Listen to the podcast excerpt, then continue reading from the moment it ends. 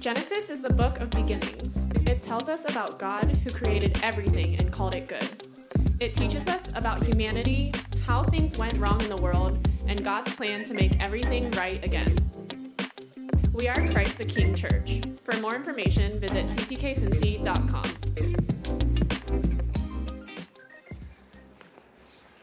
Good morning, church. Thank you, David, for the word. Appreciate the encouragement. And um, I told you last week, whenever I get a picture from kids, I like to show it off here. so this is from Esther. This is uh, this is a depiction. You, can't see it probably, but this is this is what we're talking about today.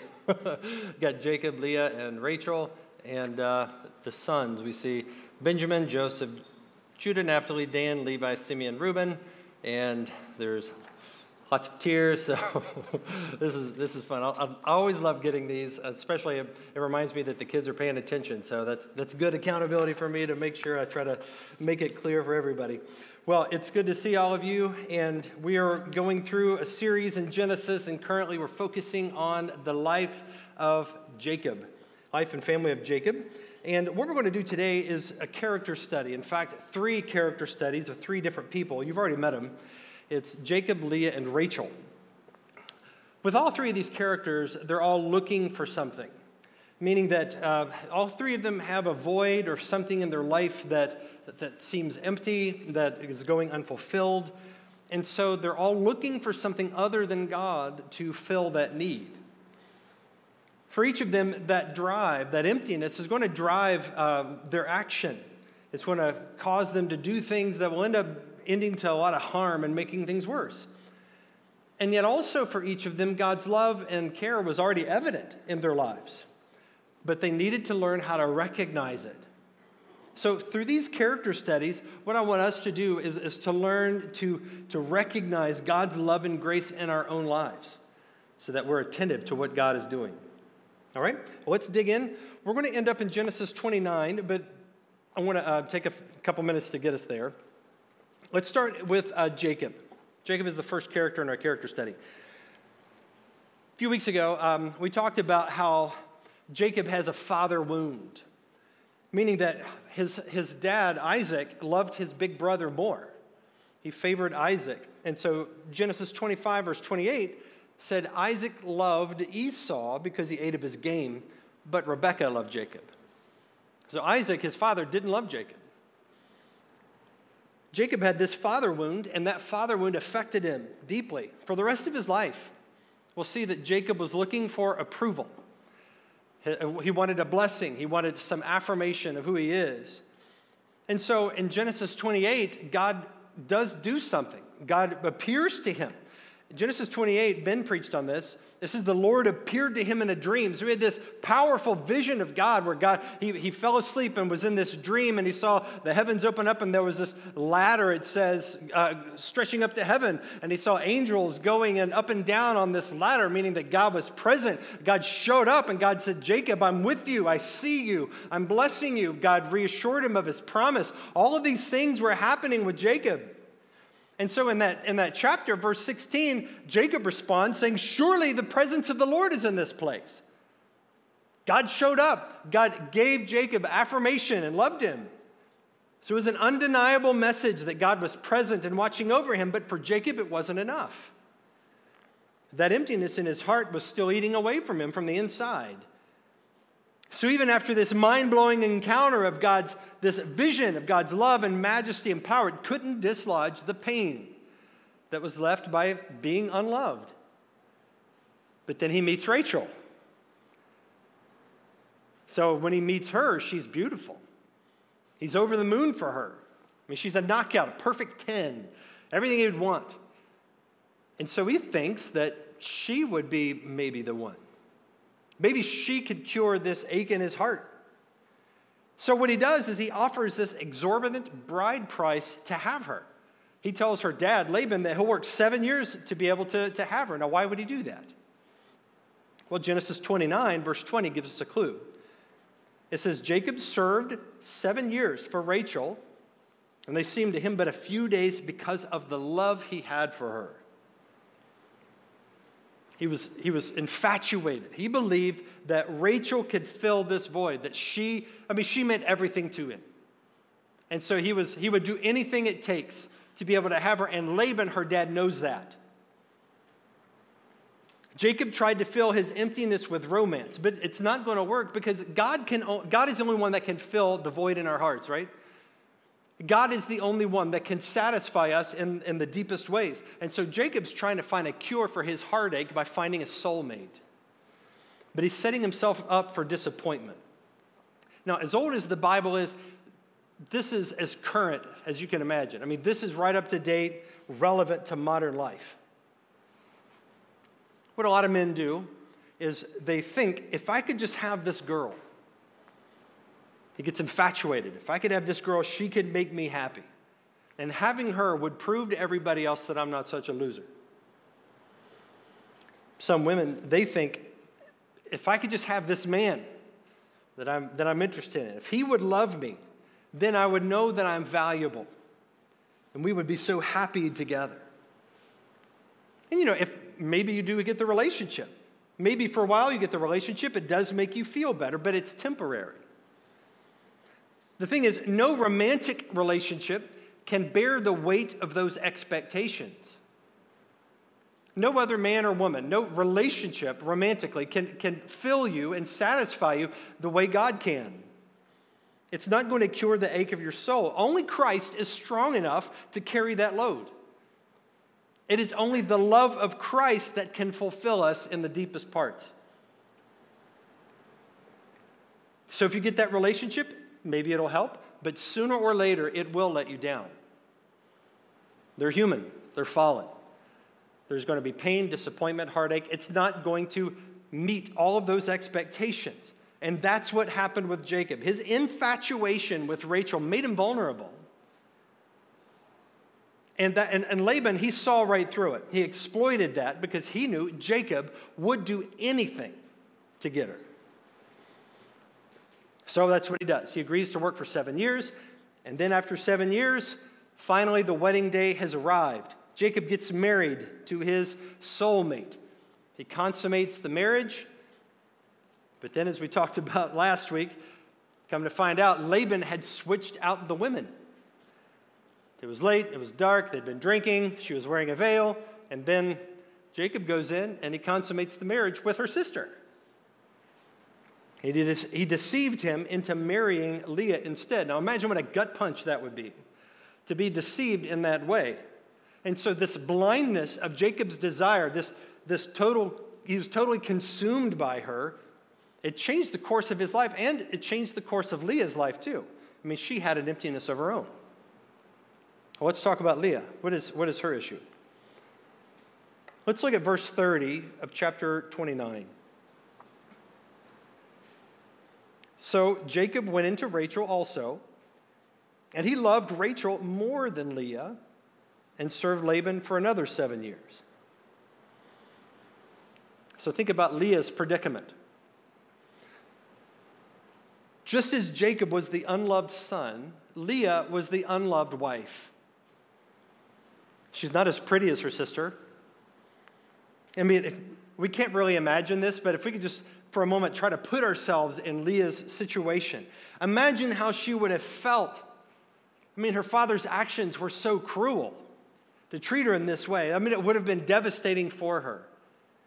I mean, Laban pretty much was saying the only way I'm ever going to get a man to marry her is to trick him into doing it. And that's exactly what he did. But even still, for the moment, Leah did come out ahead. I mean, she ended up getting married. That, I mean, she would have wanted that. But she did know in her heart that she wasn't loved. I mean, her husband was still infatuated with her little sister. So for Leah, she was undesirable. She knows that she could never match her sister's beauty and that she would never receive her husband's love. So much like the emptiness in Jacob's heart, there was this emptiness in Leah's heart too. But God noticed her. Check out verse 31. Verse 31. When the Lord saw that Leah was hated, he opened her womb, but Rachel was barren. So the Lord saw her. He noticed her, right? The Lord saw that she was hated. He saw the predicament she was in. And God loved her.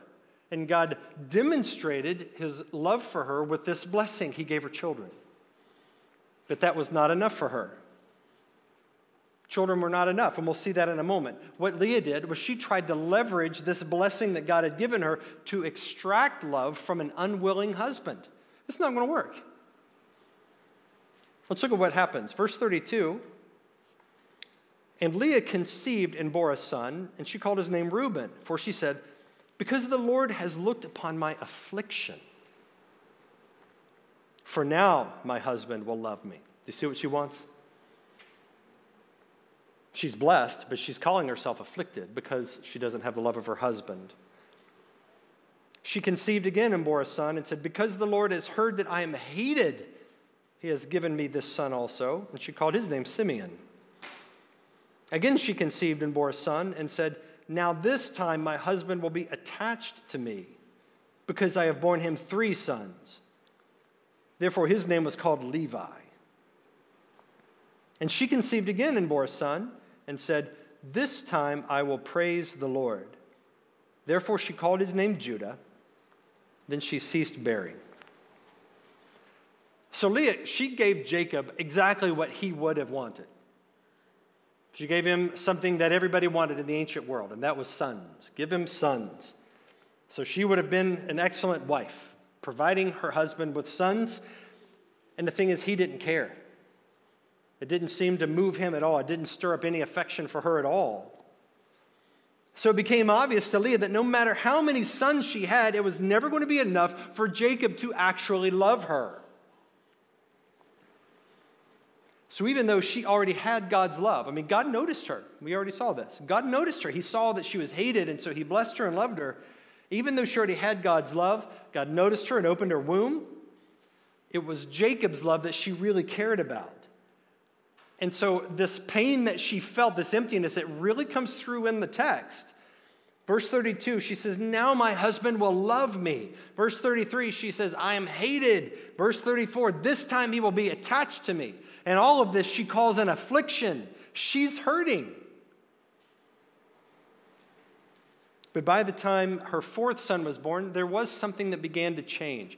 The, four, the birth of her fourth son indicates that her heart had started to change and turn toward the Lord. She named her fourth son Judah. That, that word means praise, and this time she's not talking about Jacob. Her attention is on the Lord. She says, This time I will praise the Lord. And it seems that she was learning that God's love was enough for her. Like Leah, uh, a lot of us find ourselves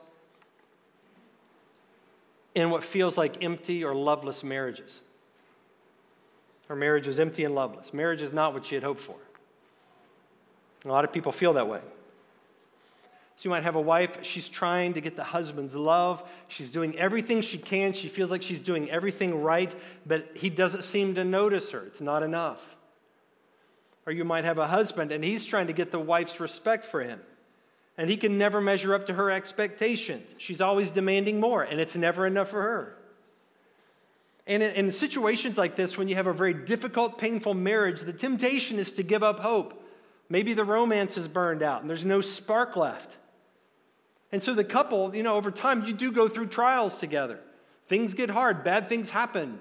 There's a reservoir of pain that you inflict upon one another. That happens. And so life takes a toll, and you might get to the point to where you just you give up and you say, you know what, we're just not in love anymore. Sometimes people will even start plotting an exit strategy. They're thinking, how can I get out of this? I feel trapped. How can I get out of this situation? Or maybe they, they just start looking for affirmation that they want in some other venue. They just, they just throw themselves into their job or career and let that get all the attention and they focus all their time there. Or maybe they find the affirmation they want in another, somebody of the opposite sex. Have an affair. Listen, that's not an answer. Don't do that. That, there may be for a moment a, a thrill. There may be a moment where it seems like you've brought the excitement back. But in the long run, there's going to be more pain and heartache that you've caused. You're not solving a problem, you're, you're multiplying pain in the future. Now, I'm not doubting, without a doubt, some marriages can be very hard. There can be a lot of pain and strife and difficulty in the relationship. Of course, that happens. But they can also get better. Things can get better. I've known many couples where they reach the end of their rope and they think about throwing in the towel and they're starting to use the D word. And they're thinking, this could be it. And yet, they give it one more chance and they, they, they totally dedicate themselves to putting in the effort. And God does something. God breaks through. They bring, God brings new healing, new life. He brings repentance and forgiveness and reconciliation. That can happen. So the grass isn't greener somewhere else. You can call it what it is. You can say, This is a trial, and the Lord is with us in it. The Lord is here. Leah, she was in terrible pain. I mean, we can't imagine what she was feeling, right? She had to share her husband with her younger, prettier sister, and he loved her. I mean, what could be worse? It's hard to imagine what could be worse than that. And so, what she needed to do is recognize this situation was beyond her control. She's not going to be able to force Jacob to love her. She gave Jacob everything he would have wanted. She gave him four sons. That's hitting the jackpot. But it didn't do anything to change his affection for her. But what she could do, and the one thing she could do, was learn to relinquish control of her marriage. And slowly, over time, give it to God. Say, Lord, this is in your hands. And we see that she did that. Eventually, it did seem that she learned to set her hope in God, to be satisfied in His love, to be content with a bad situation. So by the time her fourth son was born, she said, Lord, this time I'm going to praise you. She's not talking about Jacob. She's, she's praising God and she's, she's saying, Lord, this is in your hands. She responds in worship. And, and we do see that the Lord is with her. The Lord's blessed her. The Lord's given her many sons. In fact, there, there are things that she is not able to see at this point in the story, but are some of the most massive consequential blessings that any woman could have. So get this Leah was the mother to six sons in total and a daughter, six sons. And those six sons end up being the heads of six of the 12 tribes of Israel. So half of all the tribes of Israel trace their lineage back to Granny Leah. She's the mother to half of the nation. Two of those tribes are the most prominent. They're on the ascendancy, and they're the most prominent of all the 12 tribes. Her son Levi became the priestly tribe, and they were entrusted with the worship of God's people. And, you know, as long as the nation lasted. The tribe of Levi produced names like Moses and Aaron. And they established the priesthood, and, and God, th- th- this was like a mainstay, a, you know, significant practice all through the history of the nation of Israel. Her other son, Judah, he became uh, the kingly tribe. And so the royalty, the monarchy, the, the scepter will not depart from the tribe of Judah, is the, is the prophecy in, in Genesis 49, I believe. That is, that is where the, the power of Israel resides, is in the tribe of Judah. And that produced men such as King David, King Solomon, and ultimately, King Jesus. So Leah ended up becoming the great, great, great, great, great, great, great, great, however many greats there are, grandma to Jesus Christ. She may have felt empty. She may have felt unattractive, unloved, unnoticed, unwanted, undesirable. She may have felt all of those things, but in God's providence, His blessing was on her in amazing ways. They were just ways that she wasn't able to recognize fully, but she started to. What about her sister, Rachel? Let's talk about Rachel. Moving into chapter 30, verse 1. When Rachel saw that she bore Jacob no children, she envied her sister. She said to Jacob, Give me children or I shall die. So I think she really wants a baby. Get this Rachel had Jacob's love, but she didn't have any children. Leah had Jacob's children, but she didn't have his love. And verse 1 here tells us that Rachel envied her sister for that reason. She envied her sister because she couldn't have children. Rachel's emptiness was infertility. And so she says here, Give me children or I shall die. I mean, think of this that she's expressing a sentiment that, that her inability to have children, it feels like a death to her. God created her womb to bring life, to bear life, to, to have children. She knew that. She desired that. That's a good, God honoring desire. And yet, becoming a mother was not able to was not going to be able to cure her emptiness, but that's what she was hoping for. She thought being a mother would cure that emptiness. Infertility can be a very emotionally painful reality. I've known so many couples that have gone through this, people in our church. This is, this is not an uncommon thing. And over the years as a pastor here, I've seen so many couples walk through this situation of the pain of infertility. So, month after month, year after year, there's this pattern that, that repeats. Just over and over again. You've got this, this hope, and then a build up and anticipation, which is followed by a letdown and disappointment and grief only to repeat that process again and again, month after month. Every time you're like, is this the time? Is this the month? Will we get pregnant this time? And they don't. And so a lot of folks, they live with this perpetual state of grief, this agony, this heartache. And all of us know people who experience this, even though you may not know who they are. Because their suffering oftentimes is in silence. Unless they say something, unless they invite you in and they tell you, this is our struggle, you may not know. You may not know what's going on. You may not know this pain that they're experiencing because it's hidden away in a secret place where nobody has access to it until they let you in. It's very hard. And a lot of times, people in this situation may react in the same way that Rachel did. What did Rachel do?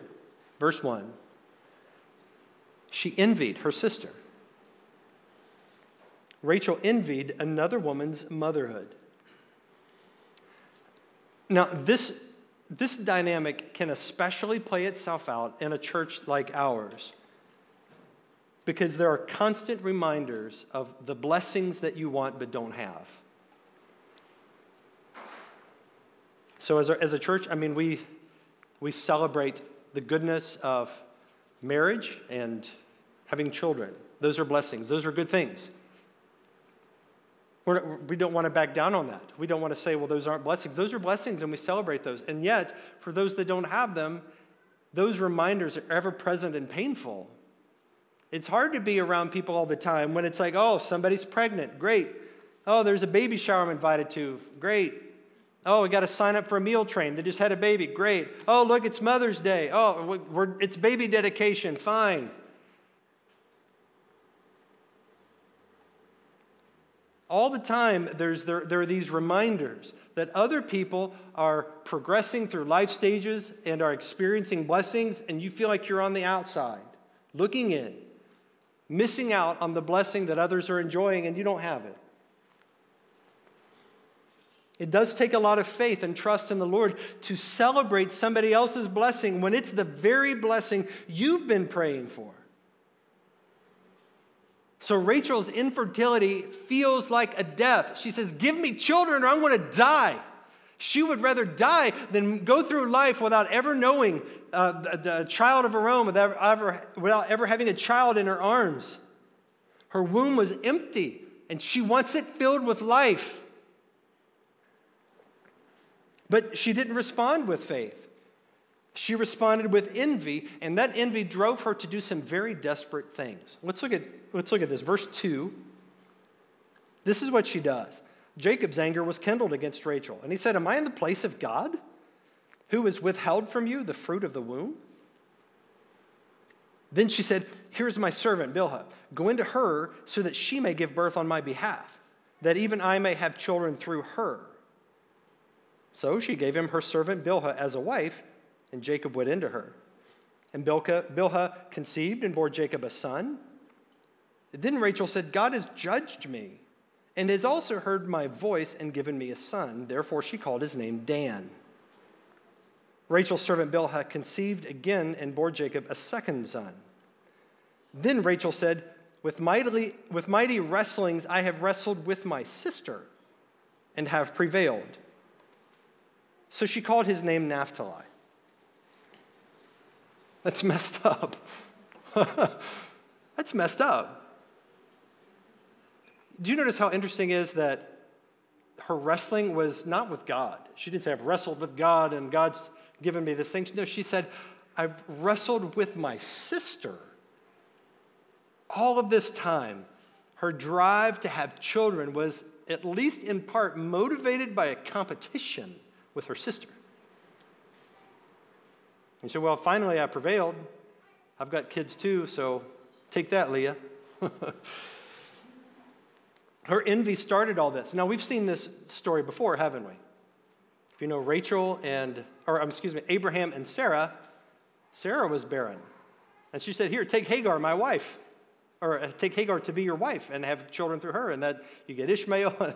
it didn't go well. This is not going to go well. We should recognize the pattern here and think this is not going to be a good thing. Now, of course, we talked about this last week. God and his sovereign providence can take Rachel's envy, the sin that it led to, and the children produced as a result of that sin and do something glorious with it, and we end up with 12 tribes.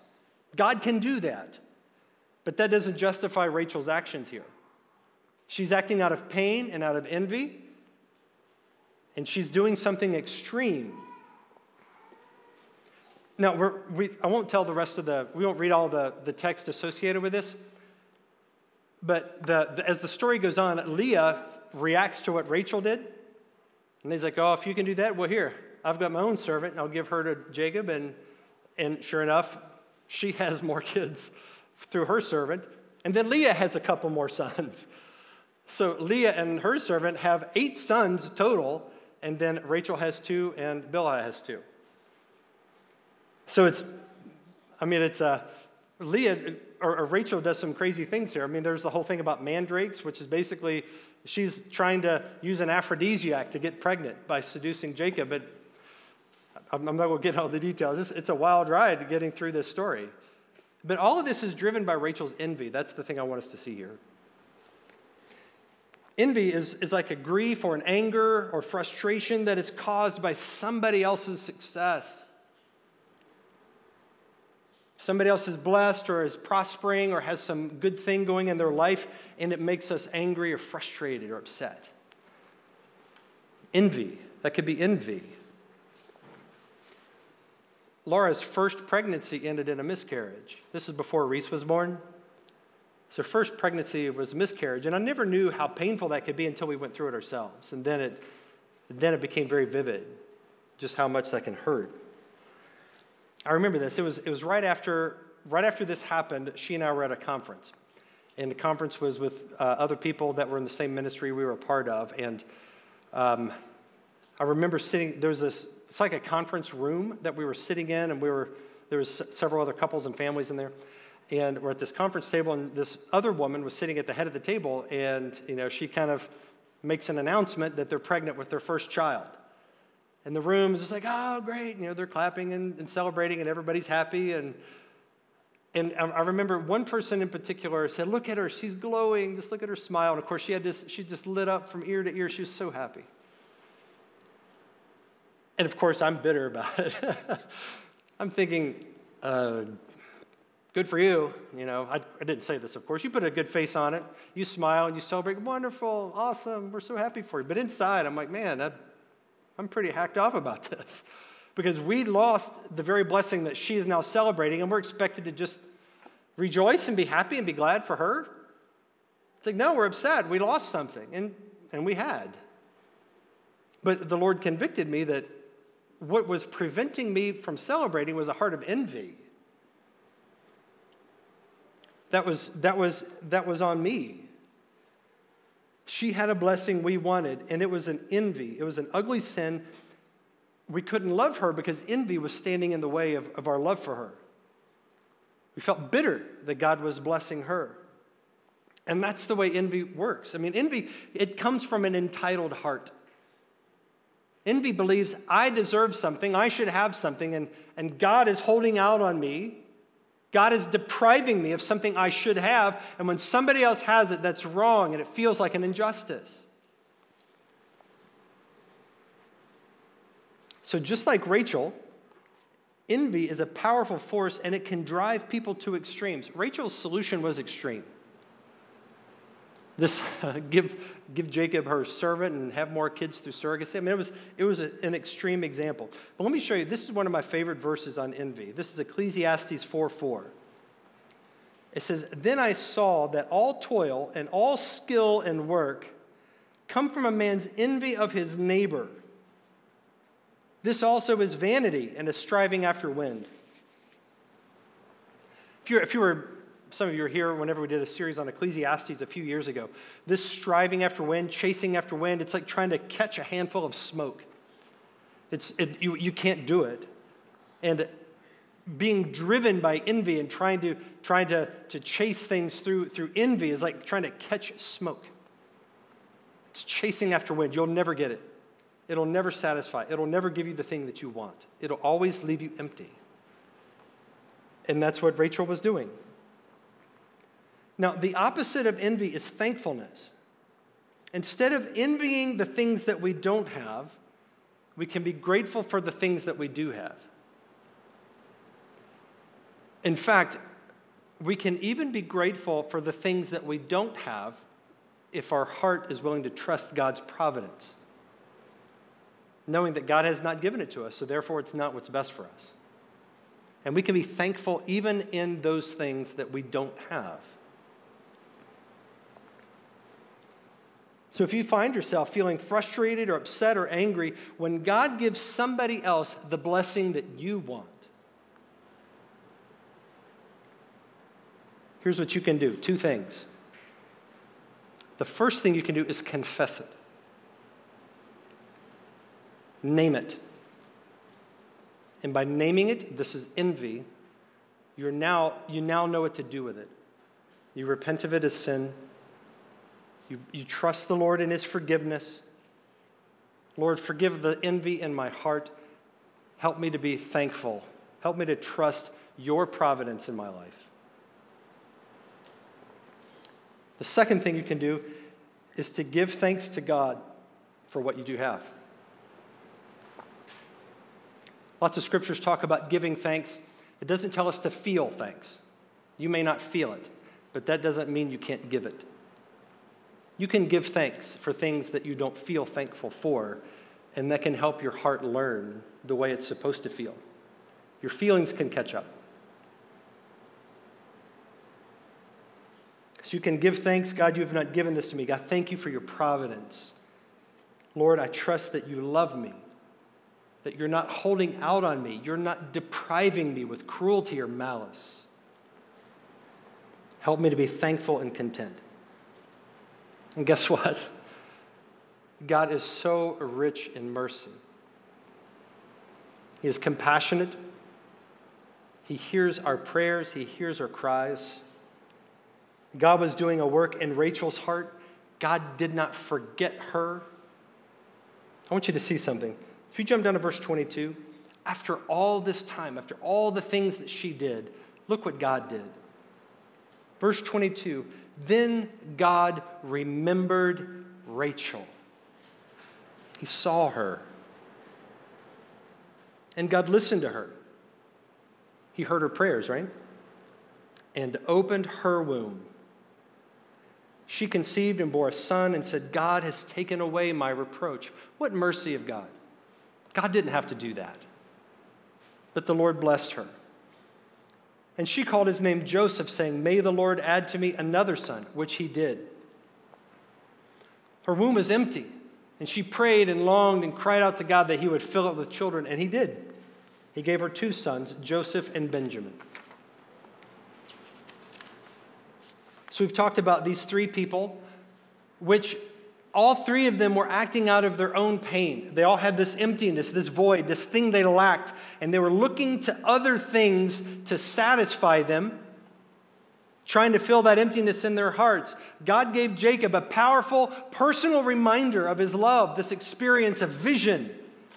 But he wanted more. He thought he couldn't live without Rachel's love. God gave Leah a fruitful womb. He blessed her abundantly. She had four sons, but she wanted more. It wasn't enough. She couldn't live without Jacob's love.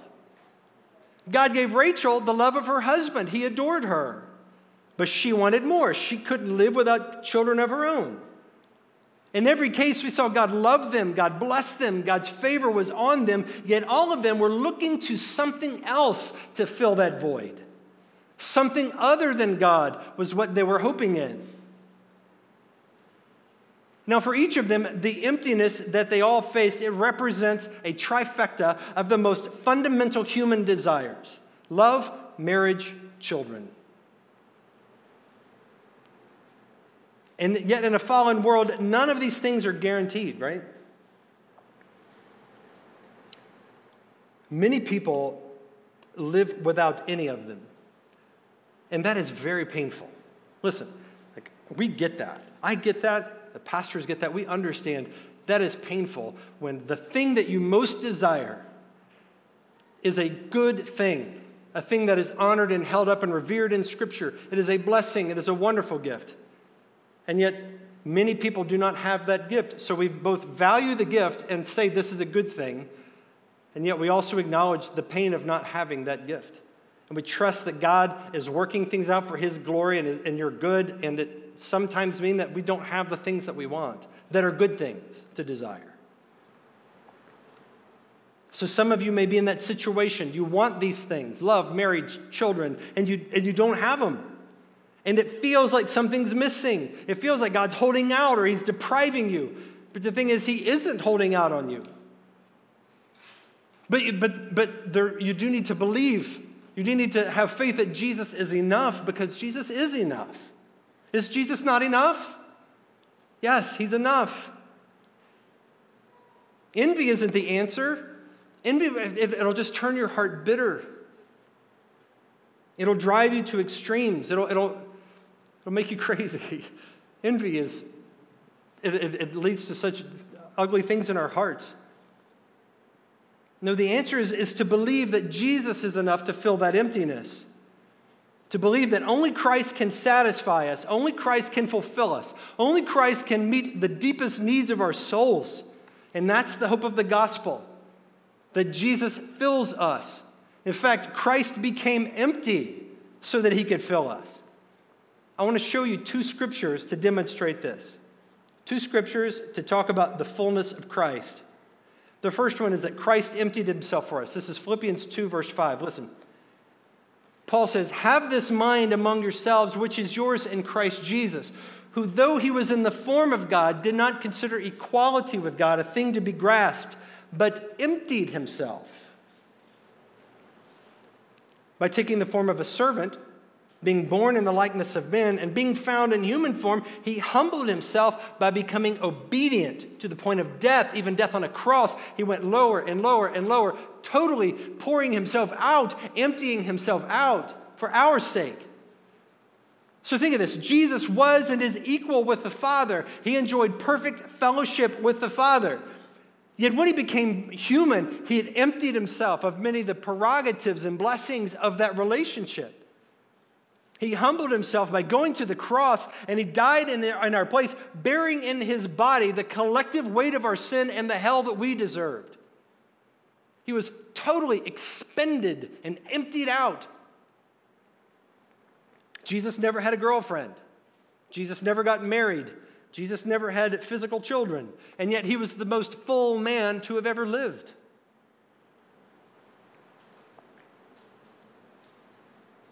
Christ gave us his fullness. Let's look at Ephesians 4, verse 17. Now, I want to read this text, and we're joining Paul in the middle of a prayer here. But Paul says, so that Christ may dwell in your hearts through faith. That you, being rooted and grounded in love, may have strength to comprehend with all the saints what is the breadth and length and height and depth, and to know the love of Christ that surpasses knowledge, that you may be filled with all the fullness of God. That's what you have received. You are full. You are filled with all the fullness of God. That's already happened, but we don't always recognize it. We don't always have the strength of faith to comprehend it. But it's there. We've already been given it. So when Jesus rose from the dead, he rose in fullness, once again filled himself with all the fullness of God. And that fullness of Christ is what fills the emptiness in our souls. We've already been given it, we've already received it through the Spirit. But sometimes, even though it's ours, we have a hard time believing it. It's there, you already possess it, but we, have, we, we lack the strength to comprehend it sometimes. That's where faith comes in. Paul is praying for our faith that we may have the faith to know that, or that he prays that Christ may dwell in your hearts through faith. It happens, but we need to believe it. So we need strength to believe that if you have Christ, you already have everything you'll ever need.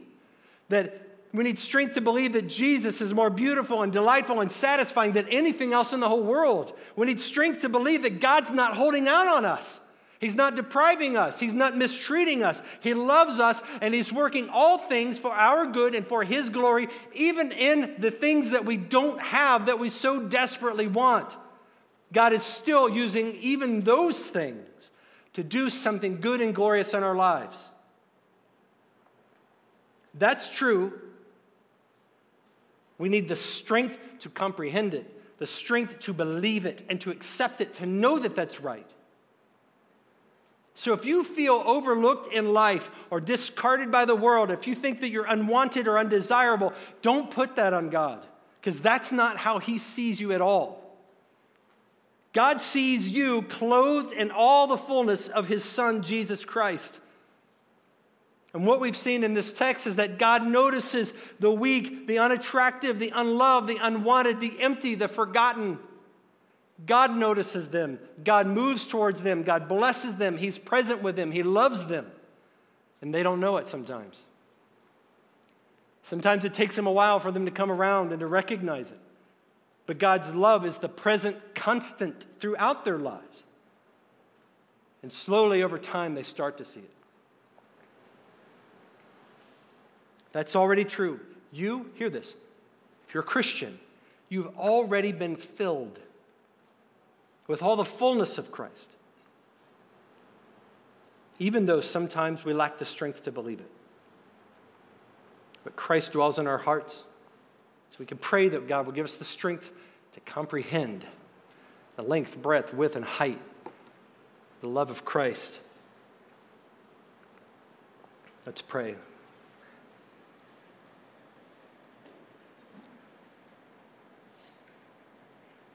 Lord, we we worship you. We come to you with gratitude for all the wonderful things that you've done. That Jesus, you, you are all the fullness of God. And yet you emptied yourself out. You were expended and spent for our sake. You went to the cross and you died, having been poured out completely, so that you could be raised and all fullness of God, and that you can fill us by the Spirit.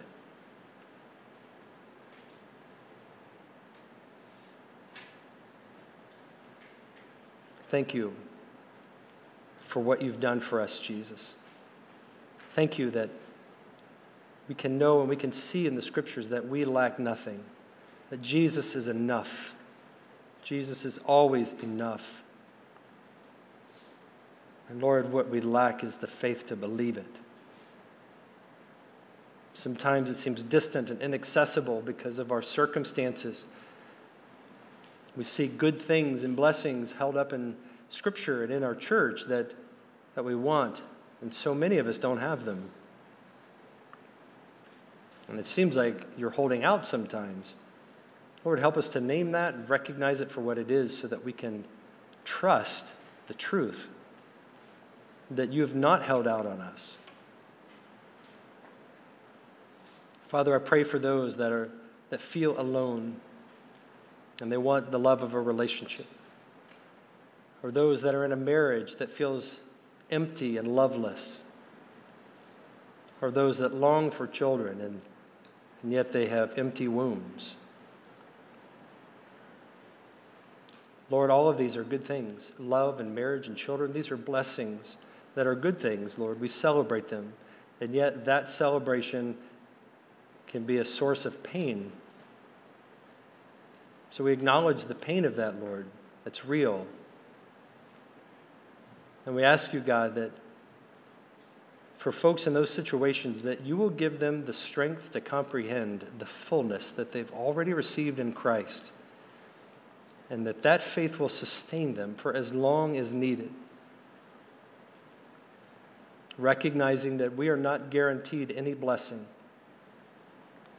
apart from the ones that are promised us eternally, but in this life, there are so many blessings that we, we know that we're not guaranteed. They're, they're gifts. And you've given us so much. So fill our hearts with gratitude thankfulness for what you've given us, Lord, and give us the faith to believe in your goodness and provision in the things that we desire, good things that we don't have yet. And Father, for those that do have those gifts, I pray that they will have tender hearts and mercy, compassion for those that don't. And it's help us to love each other well and to, to understand one another, that we all have different experiences and Help us to see each other's pain, but also trust you through the pain that it will not lead us to bitterness and envy. Lord, this was made possible. We acknowledge when you emptied yourself so that we can be made full. And we celebrate that as we come to the table. Your body was broken, your blood was spilled. And that's what we eat. We eat the broken body of Christ and we drink the spilled blood of Christ. That's our food and our portion. That satisfies us, Lord. Thank you. Thank you for that hope and promise. And we give you all these things, praying in the name of the Father and the Son and the Holy Spirit. Amen. We are Christ the King Church. For more information, visit ctkcincy.com.